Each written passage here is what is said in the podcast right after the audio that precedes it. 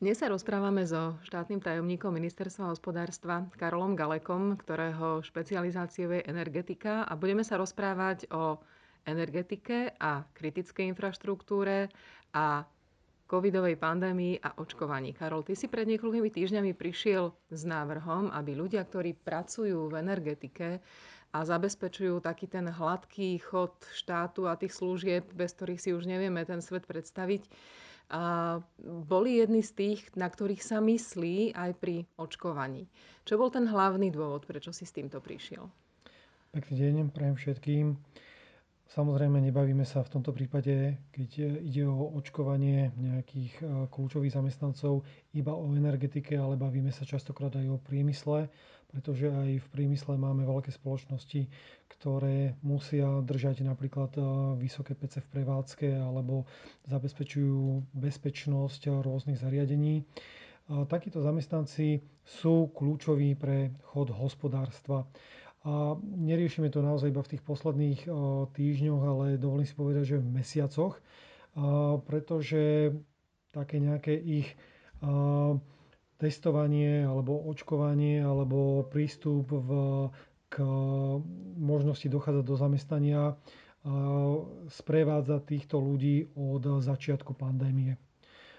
Na začiatku, keď teda prišla tá pandémia, tak sme mali dohodu s našimi energetikmi, ktorí sa starajú o tú dodávku energie až tomu spotrebiteľovi na, úplne na konci, vrátanie distribúcie a výroby, že budú pristupovať veľmi prozákaznícky a teda našim cieľom bude, aby sa nám táto, tento reťazec obchodno-dodávateľský až výrobný nerozpadol.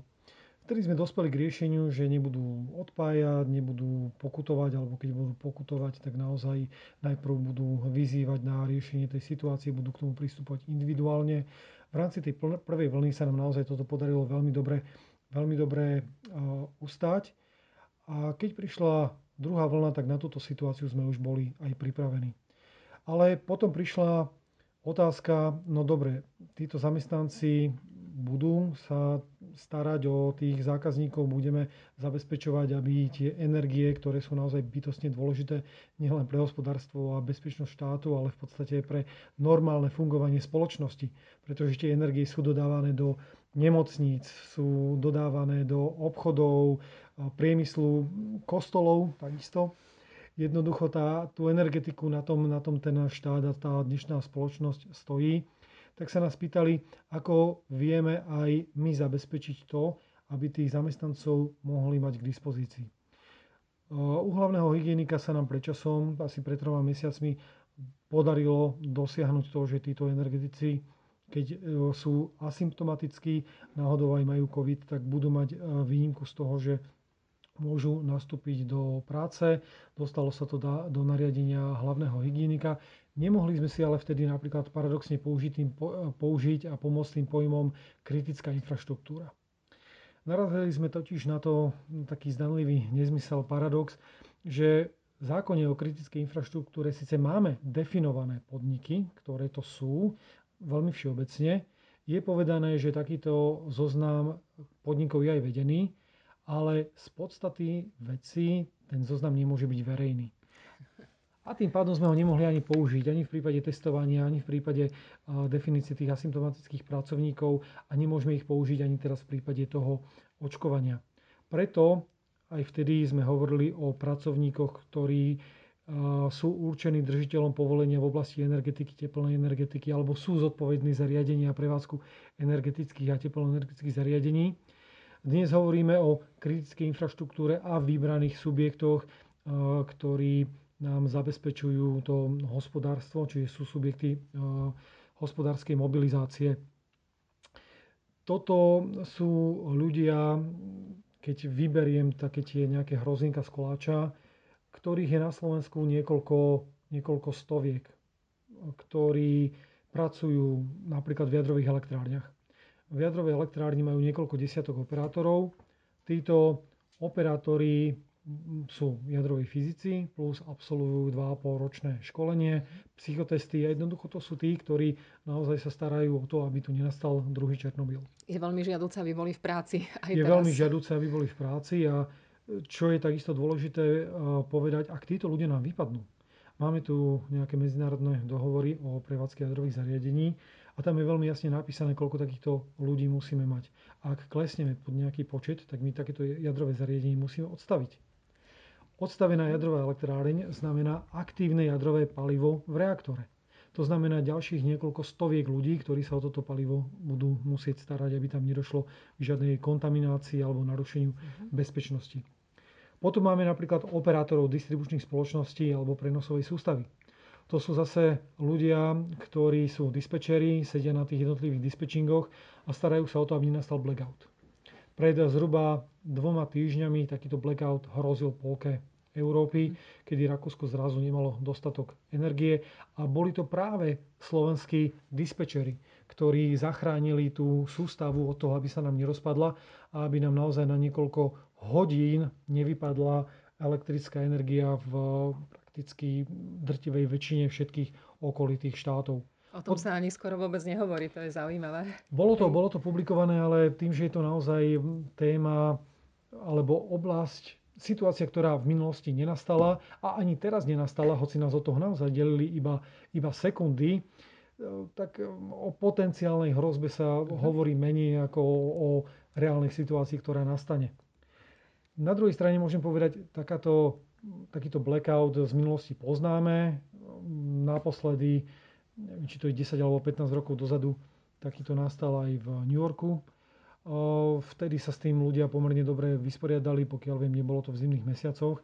Výsledkom bolo napríklad zvýšenie pôrodnosti, mimo iného, ale ja si myslím, že toto v súčasnej situácii nie je to, prečo by sme si mali dovoliť nejaký blackout.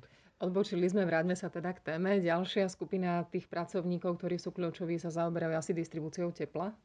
Samozrejme, potom sú to ľudia, ktorí sa nám tu starajú o prevádzku teplární, dodávku toho tepla, sú tu aj vodári, máme tu plinárov, máme tu zásobníky plynu, máme tu prepravu ropy, ktorá prúdi cez Slovensko aj do rôznych rafinérií. Takže takýchto zamestnancov je naozaj veľa. My sme ich definovali tých najkľúčovejších 6038 z celkového množstva asi 30 tisíc takýchto zamestnancov a posledné tri týždne apelujeme na to ministerstvo zdravotníctva, aby nám ich prednostne zaočkovali a upozorňujeme na tie možné rizika, pokiaľ by títo ľudia neboli v systéme alebo teda vypadli z tohto systému.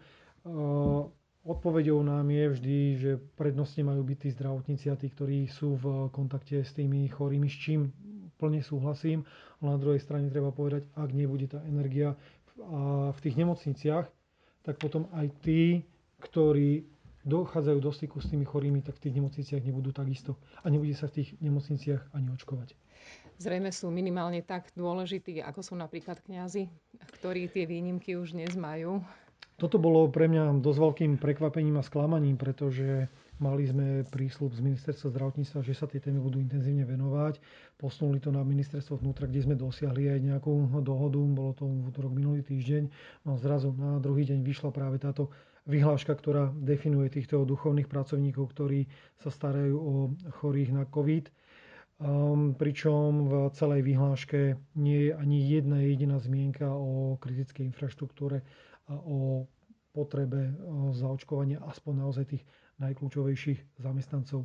Takisto chápem, že tí ľudia potrebujú mať nejakú, nejakú tú psychickú oporu, ale mnohí napríklad z tých chorých sú dnes na tých podporných systémoch, ktorí im zabezpečujú dýchanie.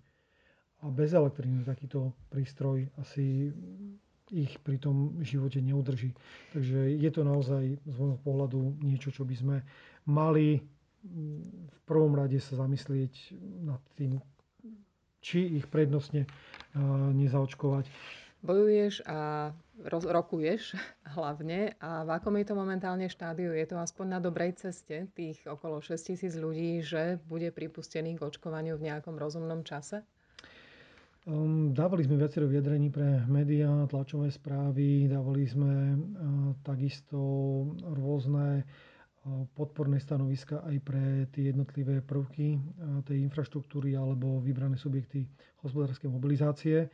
Včera sa nám napríklad podarilo dosiahnuť v rámci uznesenia Výboru Národnej rady pre hospodárske záležitosti aby požiadali minister zdravotníctva, aby zohľadnil a uprednostnil týchto kľúčových zamestnancov v rámci očkovania.